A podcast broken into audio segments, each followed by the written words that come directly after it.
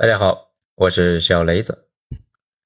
今天来说一篇之前很早就上架过的音频啊，后来被下了，不知道什么原因，应该只有极少部分人听过。题目的名字呢，咱就不说了啊，直接进入正题。在网文圈有一句话流传了很多年，说是呢，如果你想做一个网文大神，那你就得先写一百万字，写完了。那基本上问题不大了。上次看到这句话呢，应该是二零零七年，我那个时候呢还是个精神小伙，当然对这些话不以为然。这不，十三年过去了，当初呢天天更新网文的那几个人，如今呢已经成了大神，剩下的呢没成大神的，基本上都退出了江湖。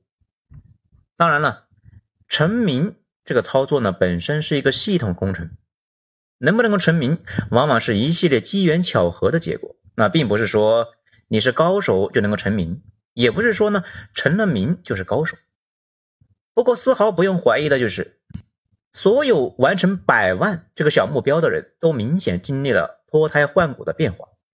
有些事呢，咱们其实啊依旧是说不清楚。不过啊，数量确实是绝大部分技能的关键指标。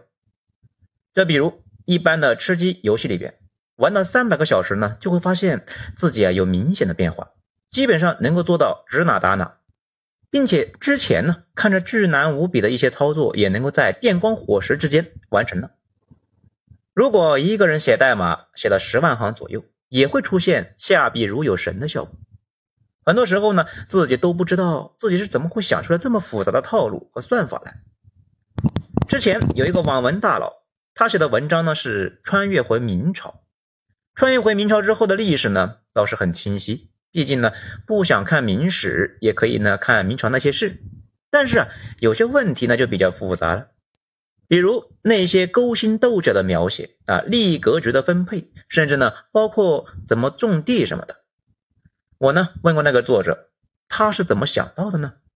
他说啊，他也不知道，反正呢每天都写，一边写一边查资料，越写越溜。到后来呢，已经完全是随心所欲，可以把自己获得的任何小技巧、小知识都写到文章里面去。他说了一件事情，说啊，其实每个人都或多或少都有积累，脑子里面呢也有一些绚丽的东西，但是绝大部分人的功底太弱，倒不出来。那怎么训练这种倒出来的能力呢？没什么办法，那只能够是天天写，一直写，写不出来要硬写。我理解这个呢，也是为什么啊？各个平台要设置每天更新字数，比如起点网，你要是去那里写文的话，每天要求你更新三千个字，这个数呢，大家可能感受不是很深，大家试一下那就知道了。百分之九十九的人是挺不过第一周的。咱们理解这个是一个双重门槛，一方面可以把意志不坚定的人赶出去。毕竟天天更新三千字，对谁来说那都是很难的一件事情。这个呢，我们问过不少大佬，对于他们来说啊也很难，尤其呢是开始的那几年。这另外一方面，可以不断的逼着作者们呢不断的突破自我。这忘了是谁说的啊，比较恶俗。他说啊，妓女不能够有了感觉再去接客。高手啊，都需要在没有感觉的情况之下，趟过漫长的、无聊的、低成就的时期。趟不过的话，那一直呢就是二流水平。那第二，性格并不决定命运。性格决定命运呢？这种说法本身是一种自我设限。性格、财富、知识、见识、社会关系这几个变量呢，那都是互相影响、互为因果的。再说一个比较明显的，财富上升会让人的性格呢变得明显开朗阳光，社会关系呢也会变得和谐的很多。之前呢见过一个又自卑又自闭的人，本来呢是一个技术宅男，后来呀从技术转市场，并且不知道怎么就发达了，然后呢变得是热情开朗，这种热情开朗又给他带来了新的财源和关系，让他变得更加的那个啥。人表现出来的各种情绪，往往是一种舒适区表现。嗯，比如有人在陌生人面前呢慌了一批呀，跟一个社交恐惧症似的不安而且不爽；但是呢，在熟人面前却大大咧咧的，跟个精神病似的。这个并不是双重人格，而是担心陌生人不接纳自己。这越是担心吧，越是不对别人展示自己，别人呢对你那也就越无感，那也就缺乏反馈。由于缺乏反馈，就一直处于社恐状态。当然了，这并不是建议大家呢去主动治疗社恐。咱自己呢，尽管是当了近十年的临时讲师，依旧是没有能够彻底治好。我说的这些东西呢，本身并不是百分之百不可以变的，往往是一种个人经历形成的结果。如果换一个工作或者是行业，时间长了，性格呢，说不定那就变了。第三，肌肉记忆那才是真的记忆。一本书看完了，那到底记住多少呢？其实啊，很好检验，把看完的复述一遍，能复述出多少，就是呢记住多少。再过几天，内容呢大部分都忘光了，但是啊，其中一小部分会伴随你一辈子。这部分呢，在你今后的日子里面，几乎能够做到信手拈来。信手拈来这个记忆呢，就是肌肉记忆。同理，那学了一门语言，有几句话呢，一辈子都可以随时随地的回想起来。编程也一样，有些算法用的多呢，可以毫不费力的就搞出来。稍微不常用的东西呢，那就得不断的试错，反复调试。高手和菜鸟的差别呢，就是他们的肌肉记忆库里面的工具多得多啊，可以基本不出错的，快速的把工具箱里面的东西呢拿出来一顿操作。在所有的工作岗位都是这样，一般都有一个工具箱。高手做的呢，就是多练习，把这个工具箱里面的内容呢沉淀成为肌肉记忆。占领先机之后，去抢下一个山头，把这个问题扩散一下，就到了心智层面。其实更明显，这为什么有人能够挺过各种困难，能够承受各种艰难呢？其实啊，就是经常面对这类麻烦，处理这类问题呢，所需要的心态和技能变成了肌肉记忆，不需要刻意的唤醒，就能够自然面对。这第四，年轻的时候，我总是参加 Rose 的派对。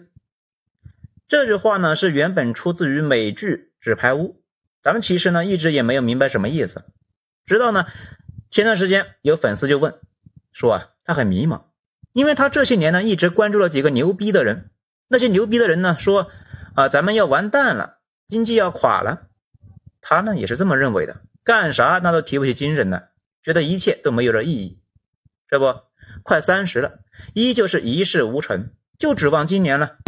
今年有没有希望崩溃呢？我突然就明白了那句话，包括我自己在内，年轻的时候呢都有这种冲动，希望这个世界呢能够倒霉啊，大家呢一起倒霉，所以就很容易呢就关注那些人，加入那种社区。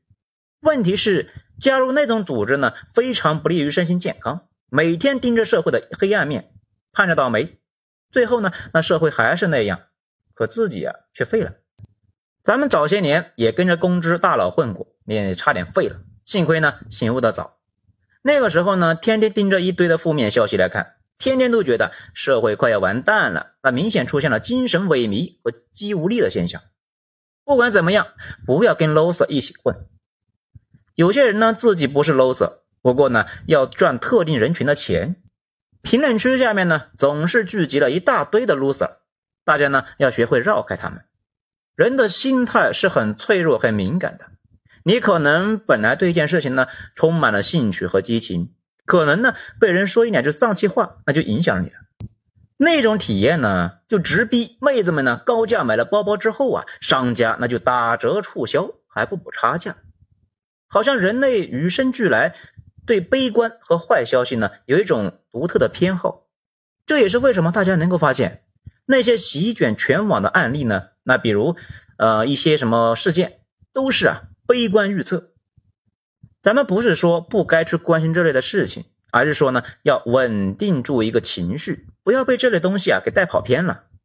人的所有行为的本质都是在执行心智给的命令，人是没有办法呢在悲观预期下全神贯力的火力全开的。